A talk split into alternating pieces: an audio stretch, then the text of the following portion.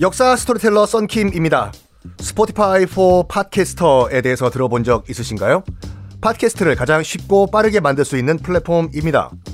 여러분도 저처럼 팟캐스트를 만드실 수 있습니다. 어렵지 않아요. 설명드릴게요. Spotify for Podcasters에서는 핸드폰이나 컴퓨터로 바로 팟캐스트를 녹음할 수 있는 제작 툴을 제공합니다. 배경음악, 전환 효과음, 그리고 자동으로 음질을 향상시키는 기능 등등 한 곳에서 녹음부터 편집까지 팟캐스트를 빠르고 쉽게 만들 수 있습니다. 이렇게 만든 여러분의 팟캐스트는 Spotify for Podcasters를 통해서 애플 팟캐스트, 구글 팟캐스트 등 여러 다른 플랫폼에도 한 번에 배포하고 한 곳에서 관리할 수가 있습니다. 여러분이 팟캐스트를 만들기 위해 필요한 모든 것들을 한 곳에서 모두 무료로 제공합니다. Spotify for Podcasters 앱을 다운로드 받고 지금 바로 시작해 보세요. 네, 여러분 안녕하십니까. 역사 스토리텔러 썬킴 인사드리겠습니다. 드디어 중국을 갑니다. 아, 8월 18일 날 출발하거든요. 2박 3일 칭따오로 일단은 드디어 가게 됐습니다. 아, 네. 아, 8월 18일 금요일, 금, 토, 일 2박 3일 일정이고요. 아, 뭐 가시면은 저와 함께 중국의 3일 운동이라고 하는 오사 운동 이 외에 칭따오에서 발생을 했고 또 칭따오 맥주 박물관도 저와 도시고 아, 칭따오의 그 독일 유적지 다 저와 함께 도시면서 저의 역사 해설을 들으실 겁니다. 아, 패키지 잘 꾸며놨고 어, 인천공항 출발하는 팀과 남부지방 사시는 분들은 김해국제공항에서 동시에 출발합니다. 그래서 칭따오에서 합류해서 그러니까 인천에서 출발하고 아, 남부에 사시는 분들은 김해국제공항에서 출발하셔 가지고 칭따오에서 만난 다음에 아, 저와 함께 2박 3일 여행을 하시게 됩니다. 아, 이제 뭐 중국 여행 좀 풀렸어 가지고 지금 많이 준비하고 있거든요. 뭐 충칭, 시안, 내몽골, 차마고도 매달 출발할 예정입니다. 네이버 검색창에서 CNU 투어 검색하셔가지고 신청을 하시면 되겠습니다. 가자! 칭따오 중국. 제가 밤마다 고량주 쏘겠습니다. 아, 모문영이 지금 가도에 들어갔어요. 평안도 앞바다에 있는 가도에 들어갔는데 후금군이 일단은 못 따라와요. 왜? 일단 후금군은 땅에서 싸우는 건 잘하지만 수전 바다 전투 경험이 없기 때문에 추격을 못 해요. 여기서 멈춰라! 모문영도 딱 일단 도망은 가도란 섬에 들어갔는데 어 여기가 전략적으로 굉장히 괜찮아요. 후금도 못 들어와. 뭐 자기는 한족이니까 배를 탈 수가 있어요. 그래서 바로 서해바다 건너서 베이징 들어가. 뭐 배 타고 한양 들어가서 조선 조정과도 뭐 커뮤니케이션이 돼. 여기다. 여기를 거점으로 내가 요동반도를 다시 탈환해야 되겠다. 생각을 해요. 모 문 영이. 어, 그래가지고, 그, 명나라에 이제 사, 사람을 보내요. 저기요, 나 모문영인데요. 아직 살아있고, 지금 가도란 섬에 있는데, 여기를 기점으로 해서 다시 요동반도를 되찾으려고 하는데요. 돈 주세요. 지원금 달라고 해요. 명나라 입장에서 봤을 때도 지금 그때는 연전 연패하고 있을 때거든요. 후금군한테. 그래? 네가 요동반도를 다시 찾을 수 있어? 오케이. 야, 저 모문영한테 돈 좀 줘라 야. 해서 당시 명나라의 공식 이 어떤 은, 은전을 줘요. 실버, 실버. 은을 줘요.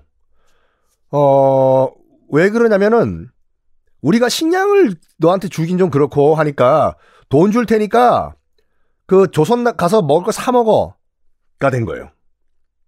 그런데 문제가 뭐냐? 조선은 그때까지만 하더라도 경제가 발달이 안 돼 있어가지고요. 화폐를 통해서 뭘 사고 파는 경우가 거의 없었습니다. 그래서 거의 거의 100% 물물 교환을 하던 때였거든요. 그래서 명나라에서 돈 줄 테니까 이 돈 가지고 조선 가서 사 먹어라. 이게 안 돼요. 임진들한테도 이랬었거든요.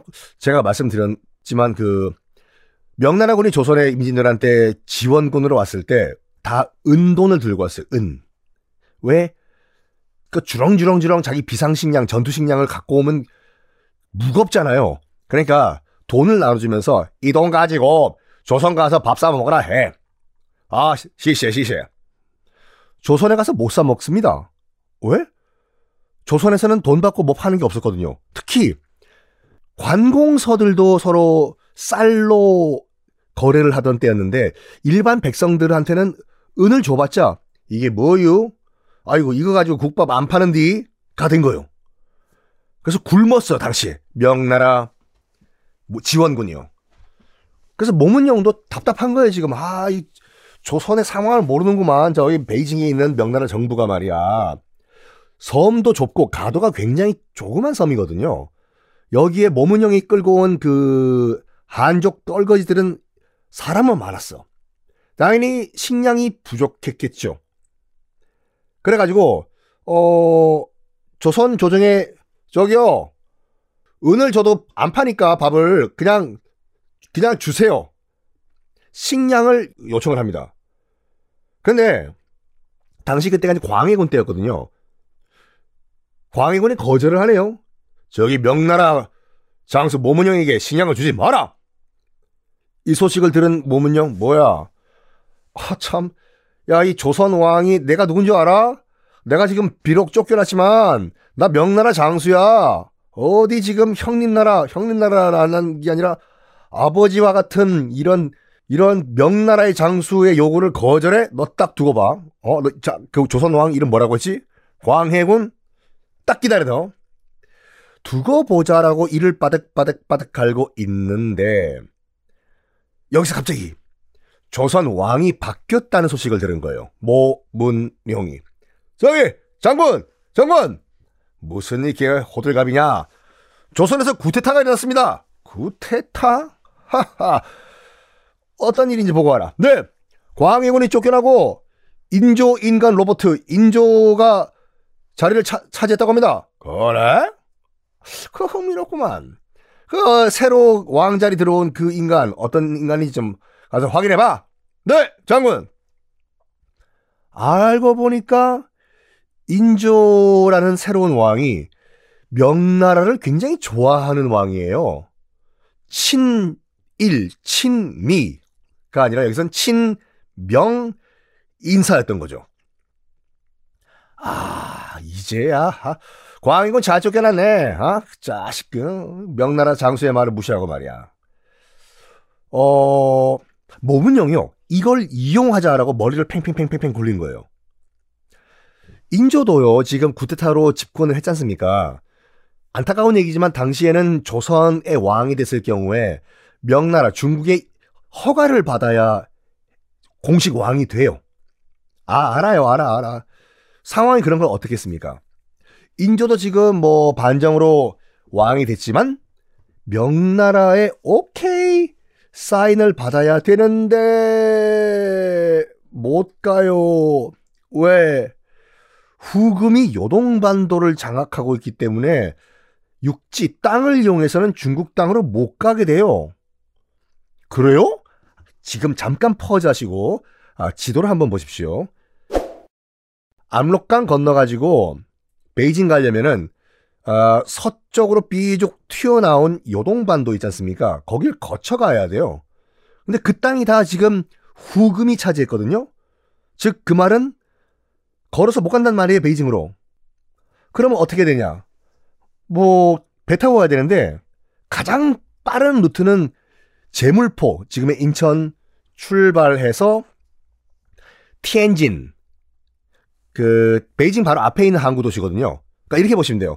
서울에는 인천이 있다면 베이징에는 텐진이라는 도시가 있어요.